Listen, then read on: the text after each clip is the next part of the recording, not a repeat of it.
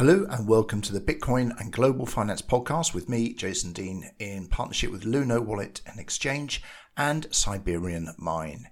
Here we talk about all things Bitcoin and all things financial and try and make some sense of them. It has been a big gap since my last podcast. A whole month. Can you believe that? And a month in the crypto world is a very long time. So we have plenty to talk about. But today I'm going to focus on what's been going on in El Salvador because it really is very exciting stuff and some of the implications are pretty incredible. So I'm going to break that down for you today. But before we get started, I just want to acknowledge Luno's support in helping make this podcast possible. Luno is one of the world's leading cryptocurrency wallets and exchanges, trusted by over 7 million customers in 40 countries. And it's no secret if you follow me on Twitter, Medium, or LinkedIn that I've been recommending Luno for a long time. And I love recommending Luno, especially for people who are new to the world of cryptocurrency, because it's very pretty, it's very intuitive, and it's an easy and a secure way to buy, exchange, or hold Bitcoin and a few other cryptos as well. So if you haven't used Luno or even Bitcoin before, simply go to luno.com for the details or download the app. That's Luno, L U N O on your Android or Apple device.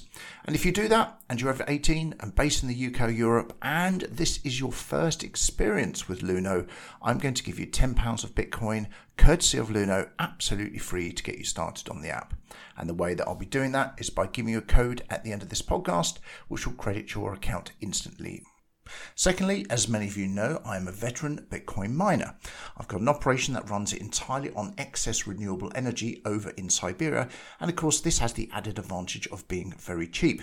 Now, I've been doing a lot of podcasts and interviews about Bitcoin and the environment recently, and people have been asking me how to get into sustainable Bitcoin mining because it all seems so complicated.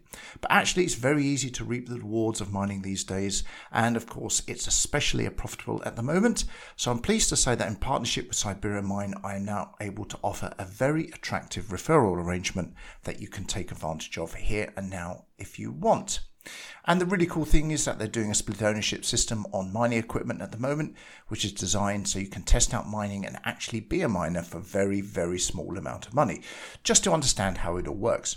And actually, if you register using the link in the program notes, you'll get 45 euros added to your account at the start, which is not far off getting you started on one of these little partial ownership test machines. The link and details are in the program notes, and all you do is sign up for an account to start with, which is where the link will take you to, and you can spend some time getting to know what the setup is before you decide to jump in any further. But in any case, let's get stuck into today's topic, and it is a cracker. If you haven't heard about this, where have you been? And if you have, you probably want a breakdown on what this actually all means. So let's get stuck in and talk about El Salvador.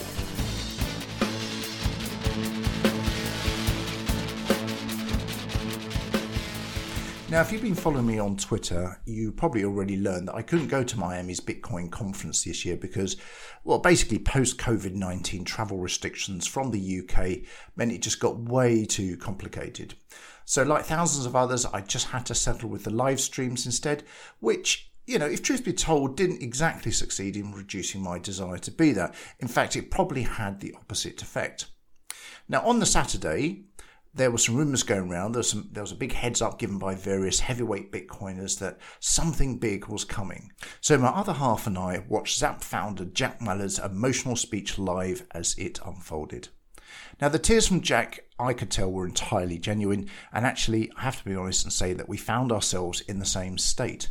You see, for years, I've been writing about how Bitcoin can change the world for people who have almost no chance otherwise of getting out of their situation.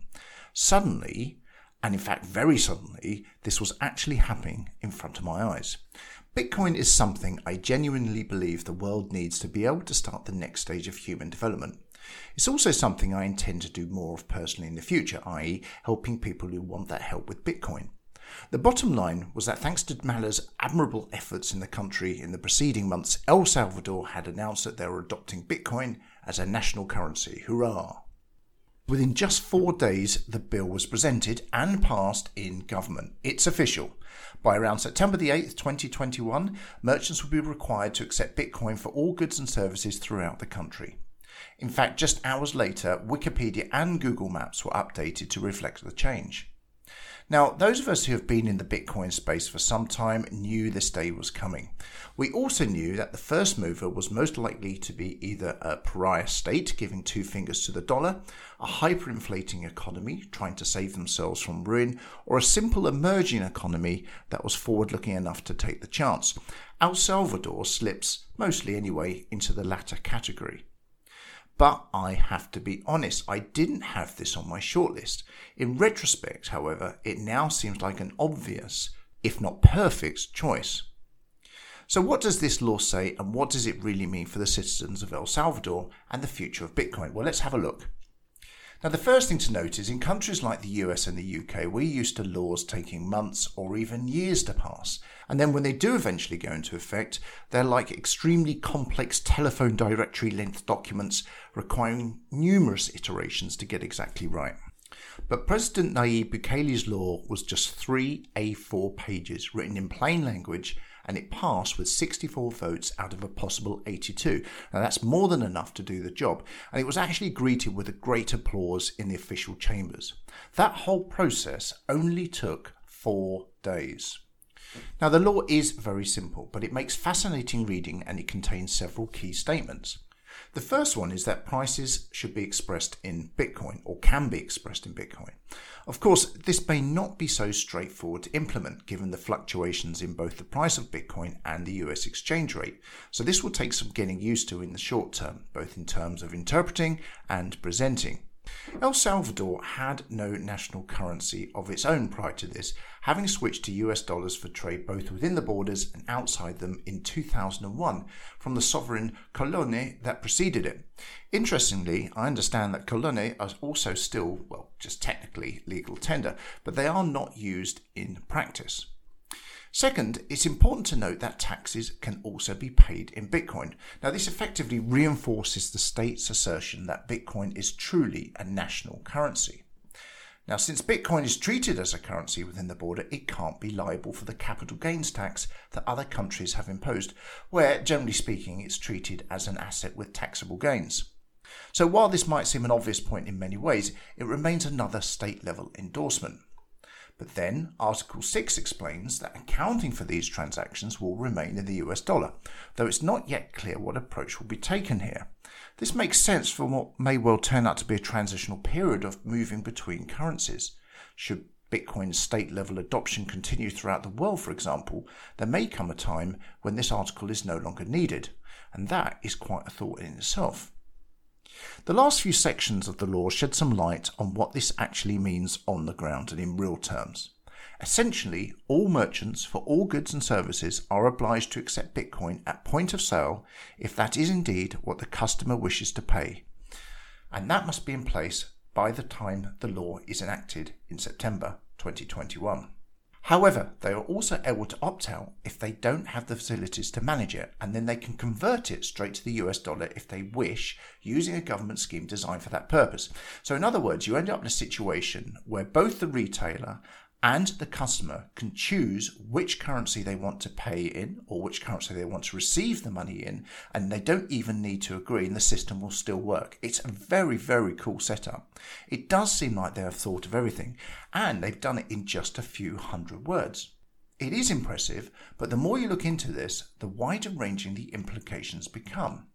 Mm. Now, my first reaction was concern over people being able to physically accept Bitcoin, even when the law clearly and specifically allows for that. However, I then discovered through many sources that Bitcoin acceptance is close to ubiquitous anyway in certain parts of the country. So, in short, much of the infrastructure and understanding is already there, thanks to ongoing work over the last few years by passionate groups of people looking to rebalance the 70% of the population who have no access to banking facilities at all. That figure, by the way, came from Bukele himself. But there's a bigger element to this because all businesses are now obliged to accept Bitcoin by early September. So that means that even large foreign businesses who have traditionally had no incentive to experiment with Bitcoin must now accept it. So that includes McDonald's, car dealerships, yes, Elon Musk, that includes Tesla, it also includes Apple stores, and just about anything you can think of. So this means that Bitcoin acceptance is not only happening at a state level, is also happening at a commercial level. If a company such as McDonald's, for example, can do it in El Salvador, because it would, after all, be difficult for these companies to show they really can't enable acceptance, they can do it literally in any other country. So, in short, these organisations are being forced to move along the learning curve in a way that would never have happened if Bukele hadn't forced the issue. If they want to continue trading within the borders, they will have to find a process that works. And of course, once they have it, it seems quite likely that some of them will simply duplicate it in other territories. Some might even proactively use it as a positive public relations spin, directly appealing to the millions of millennials who are both their target audience and, of course, most likely to engage with it. It is a win win situation. But there's another angle here that I hadn't thought of when I was originally researching this piece, and it was a Forbes writer called Martin Leo Rivers who raised a very interesting point and one that has been overlooked so far.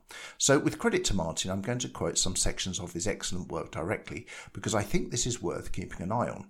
I'll also link to his piece in the show notes. You see, the World Bank was quick to make a statement about El Salvador's use of Bitcoin, saying it cannot support the move due to, and I quote, environmental and transparency concerns. Now, of course, both of these things we know to be completely untrue, and frankly, it's a bit rich coming from an organisation that has spent $12 billion or 6% of its entire portfolio on fossil fuel based projects in the last six years. Not only that, but thanks to the work of the Bitcoin Mining Council, we can now be pretty certain that somewhere between 56 and 67% of the entire Bitcoin network is powered by carbon free energy. So, to put that into context, that makes Bitcoin mining the cleanest industry on the planet. And if it was a country, it would be greener than pretty much every major country. And of course, this is not accounting for the fact that the transparency argument is also ridiculous. Try tracing a US dollar transaction through the banking system. So now try tracking the same payment through the open, publicly viewable blockchain that anyone can access from any device at any time. It's absolute nonsense, and either they have no idea how Bitcoin works, in which case they really shouldn't be making public statements about it, or they're relying on other people's ignorance. Either way, they're using it to get off the hook. Or so it seems, because they have a bit of a problem with that. You see, its founding document, the 1944 Articles of Agreement, outlines the procedures and principles by which the World Bank pledges to engage with sovereign governments. A central theme in the document is its commitment to accept payments from other member states in their local currency. Section 12 of Article 5 defines acceptable forms of holding of currency in a way that would include Bitcoin when applied here. But it gets more fascinating because due to the way the member states' currencies are held, any discrepancy in value when measured against the US dollar must either be made up by the state concerned or, if the value appreciates, must be handed back by the bank if El Salvador manages to make its stake in Bitcoin, that could lead to unprecedented repayments should Bitcoin's price appreciate from where it is now. Of course, this is all conjecture. The World Bank may simply refuse to acknowledge it, because after all, who will hold them to task? But these wider implications are fascinating. There's another one here, which is just a small one, but it may also made me think. Most bureaux de change, for example, hold many global currencies. Now that Bitcoin is the national currency of at least one country, will they therefore provide that too? Now, if they had any sense, they would, of course, but in reality, this business model is far less useful than it was, say, even a decade ago. We can already buy, sell, hold, and use Bitcoin through PayPal at any one of thousands of ATMs around the world. We can use our smartphone or any major exchange. It doesn't really matter in real terms, but it's an interesting thought. But anyway, I'm getting a bit carried away here. Let's backtrack a bit. Anybody who is the first to do something merely breaks down the perceived barriers of doing so.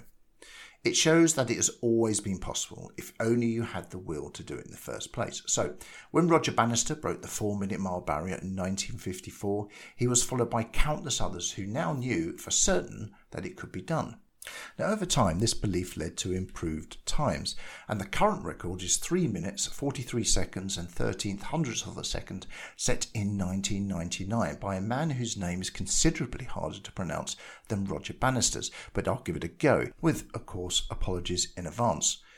Hicham El Guerrouj. His time, incidentally, was nearly 16 seconds faster than Bannister's original finish. I think Bitcoin adoption will see the same incremental improvements as other countries follow the same path. It seems certain that other Latin American countries will be first in line, with Paraguay, Panama, Brazil, Mexico, and Argentina making positive noises about doing it. Other countries, such as Tanzania as a topical example, have also started to pave the way for a possible Bitcoin adoption of some sort. It's likely that many will just simply adopt a wait and see approach as the law is implemented, learning from the hiccups and unforeseen issues that will almost certainly occur. El Salvador may very well find itself in a position to provide consultancy services to other sovereign states, either directly or through the commercial layer. But even El Salvador has a proven case study to look at. So during his speech, Mallers revealed some incredible numbers. Now, according to his data, around 22% of the total GDP of El Salvador is made up of remittances. Now, in other words, 22% of the capital influx of the country is sent from abroad. Since its GDP was last reported as being $24.61 billion in 2020, we can conclude that this figure is about $5.4 billion. Now, most of this comes from the 2,311,574 El Salvadorians who live and work in the US, and this is from the 2019 US census, by the way. Since their native country currently only has a population of 6,517,678, according to worldmeters.info, that means 26% of all nationals live abroad. Yet the most shocking number is the remittance fees. According to both Mallers and Bukele, up to 50% of the total sent to the country from the US is lost to fees. On that worst case basis, somewhere around another $5.4 billion is transferred from some of the poorest people on the planet to the banking system in the US, and that is every single year. Bitcoin, as the old saying goes, fixes this. Using Bitcoin, fees drop instantly to a fraction of this, and theoretically, it means the country can expect to increase its GDP overnight by around 22%, assuming the remittances remain at the same level. That money is simply redirected from the international banking system directly to the pockets of the citizens of El Salvador. Now, I did reach out to a few people in El Salvador and just asked them, just a few random samples, and asked, did these numbers seem to make sense? And actually, a few of them did feel that they were probably set a bit too high, but they were very expensive to do and would probably benefit the country overall. And here's where the precedent comes in. So, according to a speech given recently by Ray Youssef, who's CEO of the peer to peer trading platform Paxful, remittances sent to Nigeria via traditional routes dropped from $2.5 billion to just $55 million between January and September 2020. That's a drop of 98.7%, coinciding with the same increase in Bitcoin based remittances. On the same cost basis, therefore, that's another $2.5 billion moving out of the banking system directly into the pockets of the poorest people on the planet. And remember, this is to a country that is currently intent on making life as difficult as possible for any citizens who want to use Bitcoin. How different will it be in a country where it's not only legal, but actively encouraged? So, naysayers, tell me again, how exactly does Bitcoin have no use case?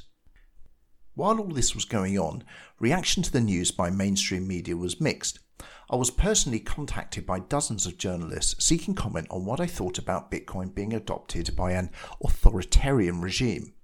Use of the cryptocurrency is, after all, touted as a tool of freedom, and there was some debate about just how free El Salvador actually is. Bukele's removal of certain high profile lawmakers, something he did fairly early on in his presidency, is an excellent example. For his supporters, it was a necessary move to wipe out corruption, but for his detractors, it was a frightening display of almost totalitarian control. But like most things, the truth is probably somewhere in the middle, and asking from El Salvador will render you an answer depending on the lens they view it through. So, in short, it's a classic case of one man's freedom fighter is another man's terrorist. The country also suffers from a very high crime rate, although this is broadly falling. It also suffers from inequality and even some suggestions of human rights abuse. One anonymous Redditor posted a warts and all thread about El Salvador that went fully viral as the news was digested. Many agreed with that post, but many also didn't. However, this is also a distraction if we take the time to zoom out and look at this objectively. We don't actually need to understand who Bukele is on the scale of dictators, or even if he registers at all, to understand how universally good this could be for the country under any scenario. You see, Bitcoin does not care what sort of economy you run. Your government is irrelevant, as are your officials and richest organizations. Sure, they are free to use it, but Bitcoin is bigger than you. It's bigger than any of us. I would go as far as to say that it's bigger than all of us. So, by encouraging its use, you're giving your citizens a degree of financial freedom that even many fully developed Western countries cannot currently offer. So, that in my mind does not really fit with something an oppressive dictator would do. But of course, I also can see that I'm not qualified to comment since I live many thousands of miles away. So we're left with the idea that either Bukele has an excellent understanding of Bitcoin and has just given his citizens permission to engage openly in a future proof payment system that will almost certainly be irreversible once started, or he is a dictator with a woeful understanding who has made a terrible mistake if he thinks he is now going to be able to control the financial activities of his people. Applying Occam's razor, it seems most likely this was done for the reasons we'd all like to believe it was done that is, for the overall good of the people, country, and economy. But one thing is for sure El Salvador is just the first. Others will definitely follow, and they will learn from the implementation errors that will be inevitably made, as they always are when something is done for the first time. Next time it will happen more quickly and more easily. It is also a perfect case study, a small, self contained example of just a few million people. But at the same time, it is an entire state level ecosystem, neatly packaged for the implementation of a turnkey solution. In some ways, many of us would be tempted to consider El Salvador a little backwards when compared to our advanced, tech driven, abundant, and relatively crime free societies. Yet, Bitcoin use for daily transactions, especially via the Lightning Network, is commonplace. Many of their citizens know how to use it, account for it, and secure it better than you or me. So make no mistake, they are true pioneers and in every sense of the word. And of course, if we're not successful, we might find that one day we'll be playing catch up to the El Salvadorians.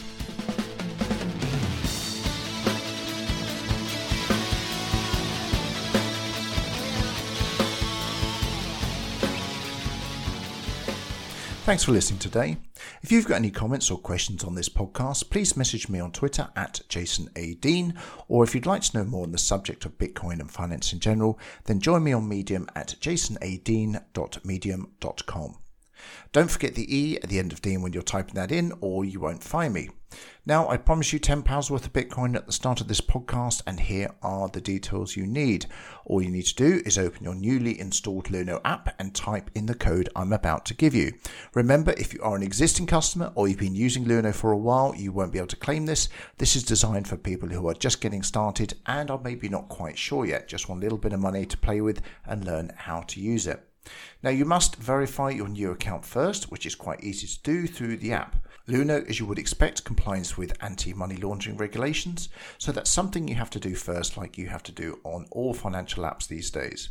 And you do that by going to Profile, Settings, Verification, and it's the usual mugshot and ID, and it's often processed within a couple of minutes. I'd also suggest you agree to marketing, at least in the beginning anyway, as Luno will give you the option to attend one of their free webinars it might even be one I'm doing, where you can learn all about Bitcoin and, most importantly, ask any questions directly, as every session includes an open AMA section at the end. But anyway, once you've done your verification, and you only have to do it once, of course, you just go to the section called Rewards at the bottom of the screen, press the Enter a Code button, and type in the following PDUK22X. That's Papa Delta Uniform Kilo 22 X ray, and well, that's it. Your £10 in Bitcoin will be credited instantly. If you're in Europe, it will be the equivalent of £10. And you can use that just to play with the app and explore it. But of course, if you can buy it, you can buy more Bitcoin easily once you're set up and you can go from there.